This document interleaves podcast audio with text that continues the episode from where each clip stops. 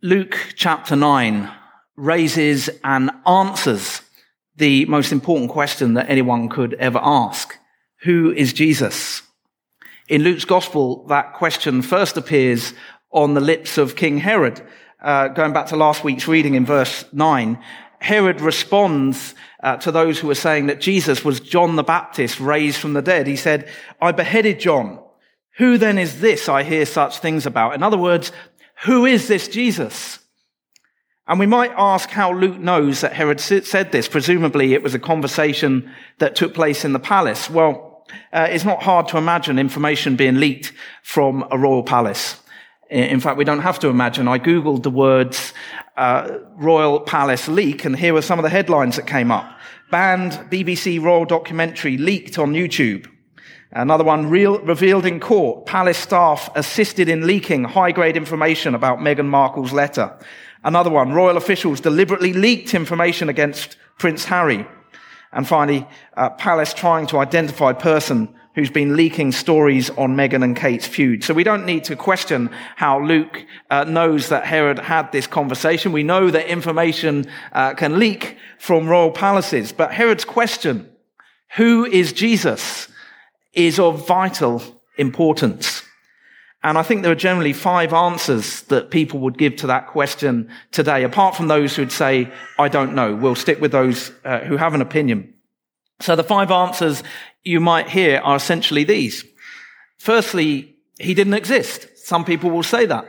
But historically, we know that he did. No serious historian will try and tell you that uh, Jesus didn't uh, exist, that he wasn't a real historical person. A second answer you might hear is that he was um, a great moral teacher, but nothing more. The, the, the, third answer you might hear is that he was some kind of clever conman. Uh, fourthly, if you were talking to a Muslim, they would say a great prophet. And fifthly, you might hear someone answer that he is the Son of God. So if you ask lots of people, who is Jesus? Uh, those are the most common answers that you'll hear. But the first four answers, the first four conclusions are reached without considering the evidence of eyewitness accounts, without hearing what the people closest to Jesus had to say. The majority of people who answer that question, who is Jesus, do so without ever having read the Gospels. Today we're going to see how those closest to Jesus answered that question and what the answer means for us. Uh, verse 18 tells us that Jesus was praying. Jesus was praying immediately before we get to what is probably the most important moment in Luke's gospel up until this point. The moment when the disciples realize, they understand, they discover who Jesus is. It's no coincidence that Jesus was praying immediately before this point. Jesus asked his disciples two questions. The first one, who do the crowds say I am? And the disciples tell Jesus what the people are saying. They're the same rumors that have reached King Herod's ears. Uh, Jesus is no doubt aware of what people are saying about him, but he wants to hear it from the disciples. And back then, there were a number of answers that you would get to the question, who is Jesus? They replied, some say John the Baptist. Others say Elijah. And still others that one of the prophets of long ago has come back to life. It seems that it was widely agreed that Jesus was some kind of a prophet. And so he was compared to what was at the time a modern day prophet, John the Baptist. And he was compared to one of the great prophets of the Old Testament, Elijah and others. So 2000 years ago, in first century Palestine, when Jesus was physically still walking the earth, that question, who is Jesus, would most likely elicit one of the following responses. John the Baptist, Elijah, or some other prophet from long ago who had come back to life.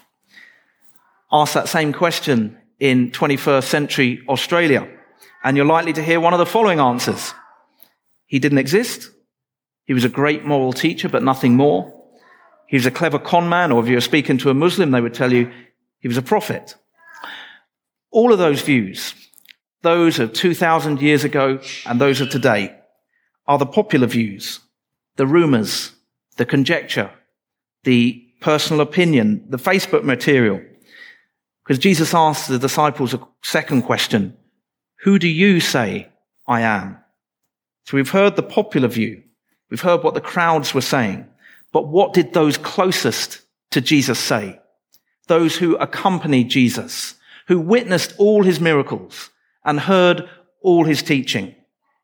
Those who were familiar with Jesus' wisdom, his power, his authority, his insight, not to mention his fulfillment of scripture. What would they say? Well, Peter, and Peter was a bit of an impulsive character, wasn't he? He often just blurted things out. Uh, it got him into trouble sometimes, but on this occasion, it's great that he did so. Uh, he came straight out with it. He said, God's Messiah. Or as it appears in Matthew's gospel, you are the Messiah, the Son of the living God. Uh, the word Messiah comes from the Hebrew word Mashiach, and the word Christ is uh, uh, the Latin equivalent. In, in uh, Latin, it would be Christus. So the words Messiah and Christ literally mean the same thing. They mean the Lord's anointed from the days when they uh, used to anoint kings with oil, pour oil on the, the head of the king at, uh, at his consecration. But isn't it amazing? Jesus is the Messiah. That's always been his identity. We, we see that so clearly when we read about the birth of Jesus in Luke's gospel, uh, the first two chapters. But it's more than 30 years or, uh, before anyone recognizes who Jesus is. I mean, we know, you know, when Jesus was born, uh, he's presented in the temple as a baby, isn't he? And uh, there's the, the old man Simeon and the prophetess Anna. They clearly uh, see that Jesus is the Messiah. But after that point, it's years, it's decades before anyone recognizes who he is. Why? Why did it take so long for this vital information to resurface? Uh, well, I think it's a question of preparation and timing. Imagine a young man starts a biology degree and day one, week one, goes up to his professor and says, I'm called to be the world's uh, top brain surgeon. And the professor would probably reply, well, that's wonderful. Uh, now can you get on with this week's assignments? Uh, even if that young man was correct and he was called to be the world's greatest brain surgeon, there's a whole lot that he's got to go through, a whole lot that he's got to demonstrate before anyone is going to recognize him as such. Jesus didn't go around saying, I am the Messiah, although he dropped a pretty big hint at Nazareth. Uh, he waits until the disciples reach that conclusion based on the evidence, based on what they're seeing and hearing. It's Peter who verbalizes it, but I think we can see Peter as speaking for the whole group. This was a monumental moment. Peter is the first person to look at Jesus and say, you are the Messiah. And that realization is a turning point in the lives of the disciples. And it's the same for us when we realize that Jesus is not only Israel's Messiah, the Son of God, but the Savior of the world. It's a monumental moment and a turning point in our lives. And for the disciples, there's this realization, the penny drops. But then shortly after, there comes quite a shock. And that can be the same for us as well. We're going to get to that. But what did the Jews think of when they heard the word Messiah, Mashiach? Well, they had four big expectations, almost like four phases. Uh, phase one, they expected a period of turmoil and political upheaval before the coming of the Messiah. And that definitely happened because the Roman Empire had seized control of the region and in fact the whole of the known world. And, uh, and that includes the land that Israel saw as home. Phase two, during that uh, period of turmoil, there would be an Elijah-like forerunner to the Messiah, if not Elijah himself. And John the Baptist had already fulfilled that role. Phase three, the Messiah, God's anointed king in the line of David, would come to establish his rule and reign from Jerusalem. And then stage four, the Jews that had been dispersed all over the known world would return to Jerusalem. And that would be the beginning of a new messianic age, uh, an age of perpetual peace. The disciples thought they were fast approaching phase three when Jesus would establish his rule and reign from Jerusalem. They were excited.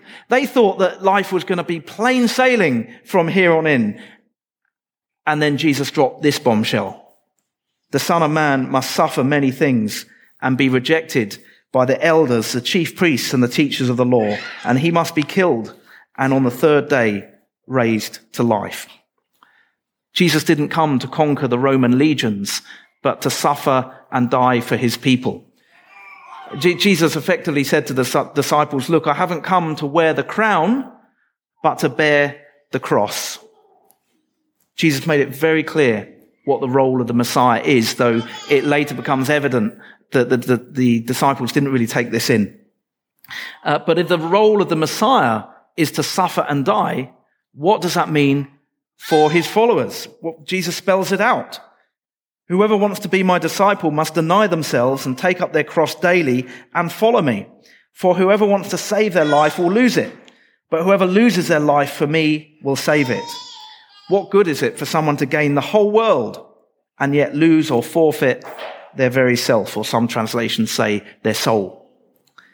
Jesus talks about us taking up our cross daily, which implies that the cross is a symbol of self-denial, which it is, but it's far more than that. The cross is literally a method of execution. We must remember who it is that Jesus is talking to. The disciples, most of whom were martyred, killed for following Jesus. And today, many parts of the world, Christians are, are being martyred. Not so long ago, and maybe even currently in the Middle East, Christians literally, literally being crucified. So we shouldn't water down what it means to carry one's cross. For most of us here today, it's highly unlikely that we'll ever face that level of persecution or anything near it. However, if we look back, we, we can see that history has taken some very unexpected twists and turns and the social and the political landscape can change rapidly. So actually, we can't rule out that level of persecution in our lifetimes. But for us here in Australia, it's very, very unlikely. But the undeniable meaning of Jesus' words is this. Being a, uh, being a disciple means being prepared to give everything even one's life, should it come to it. So this was quite a shock for the disciples. Uh, they thought they were going to rule alongside Jesus, and now he's telling them that he's going to be killed and they must lose their lives in order to save them. That's pretty heavy. That's a lot to take in, and we know that they didn't really take it in because if we turn the page, they're actually arguing about who is going to be the greatest. What we have here is a discrepancy between expectation and reality. A discrepancy between expectation and reality. Uh, the expectation is that they'll be ruling the world with Jesus from Jerusalem. They expected the immediate fulfillment of all God's promises. But for most of them, the reality would be that they would have a hard life and a brutal death.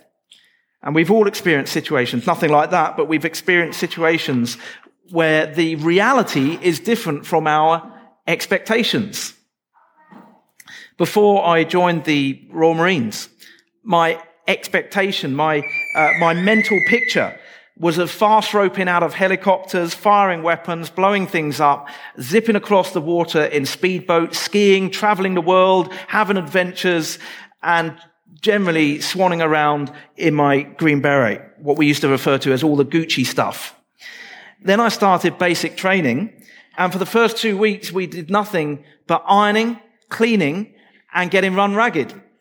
Uh, the training lasted 30 weeks. For much of the time, we were cold, wet, tired. We were smelly. We were stinking. Uh, we were pretty stressed out because of, uh, uh you know, we had to pass some test or other virtually every week. And often for Christians, the reality is very different from the expectation. When we first turn to Christ, we might think that life is going to be easy from here on in. In fact, some churches teach that. Give your life to Jesus and you'll get everything you want right now. It's a lie. It's a false gospel. It's often called the prosperity gospel and taken to the extreme. The prosperity gospel teaches, you know, the more money you give to the church, the more God will bless you financially and materially. It is a lie. This expectation of some Christians is perfect health, material blessings, and financial rewards. Or they expect to be made perfect in the here and now. Uh, those who have genuinely given their lives to Christ are being made perfect, but it's a long and often painful process that will last our whole lives and it will not be completed this side of the grave. We cannot expect God's kingdom to be fully present now. God's kingdom is here. God's kingdom has come, but God's kingdom isn't fully here. If it was, the world would be perfect. It's not yet. It will be one day when Jesus returns. In reality, the Christian life can be extremely hard. For many Christians, particularly in other parts of the world, life is harder because they follow Jesus. And as Christians, we can find ourselves yearning for Christ's return when he will establish his rule and reign um, fully forever. Now, you might be thinking, look, you're not doing a very good job of selling the Christian life to us. Uh, are you trying to put us off or what? But just listen to verses 24 and 25 again. For whoever wants to save their life will lose it. But whoever loses their life for me will save it. What good is it for someone to gain the whole world and yet lose or forfeit their very self or their soul? So the path that looks hardest and most difficult leads to life. And the path that looks easy the path of least resistance, the path that our selfish nature would have us take, does in fact lead to death. When I first joined the Royal Marines, the reality didn't meet my expectation, but that doesn't mean that I was let down. I did get to do the Gucci stuff, but it was uh, a hard road to get to that point. And of course, it was never easy. It's a physically, mentally, and sometimes emotionally demanding job. But looking back, even though I didn't realize it at the time, the journey was incredibly fulfilling. I wouldn't change it. In fact, if I could change anything, the only thing I'd change is I'd go back and I'd do it all again as a Christian. And the Christian life is a bit like that. If we let go of our old lives, deny ourselves and follow Jesus, it can be hard. It can sometimes be harder, but it's also incredibly fulfilling. It's a wonderful thing to know that your life has ultimate meaning and purpose, God given meaning and purpose. To know where you come from, why you're here, what happens when you die. To know that your identity is rooted in Christ. To know that God is with us and He has a purpose and a plan for our lives. You know, a lot of people, especially in the Western world are busy trying to create heaven on earth, but without God. their focus is on pleasure, physical comfort, and material things. But as Jesus said, what good is it for someone to gain the whole world and let lose or forfeit their very soul? Today's passage is quite confronting. It is very confronting. And it presents us with two clear decision, decisions. Firstly, we've got to decide who Jesus is. Who is Jesus based on the evidence? When we read the eyewitness accounts of the apostles, not to mention 2000 years of church history and what Jesus has personally done in our own lives. Who do we say Jesus is? Hopefully, like Peter, we say that Jesus is the Messiah, the Son of the living God. And then we've got to decide between two approaches to life. Either we deny self, take up our cross, and follow Jesus, or we live for self, ignore the cross, and follow our own agenda. If we follow Jesus, we gain life. If we reject Jesus, we lose it. It's as simple as that.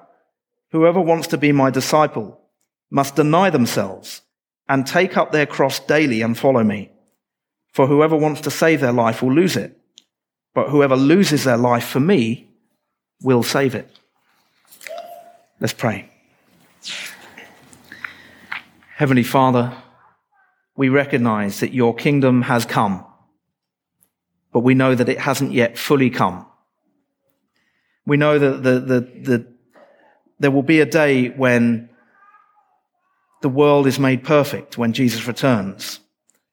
But we know right now the world and life is not perfect. But we put our hope and our trust in you. And we pray that uh, we will have the courage and the strength given by your Holy Spirit to take up our cross and follow you, no matter what that means. And to, and to experience the fullness of life that you offer that doesn't re- re- rely on any material comfort, that relies only on the hope that we have in you and the purpose that you have for us. We pray, Heavenly Father, that we will be serious followers of your Son, Jesus Christ. And we ask this in Jesus' name. Amen.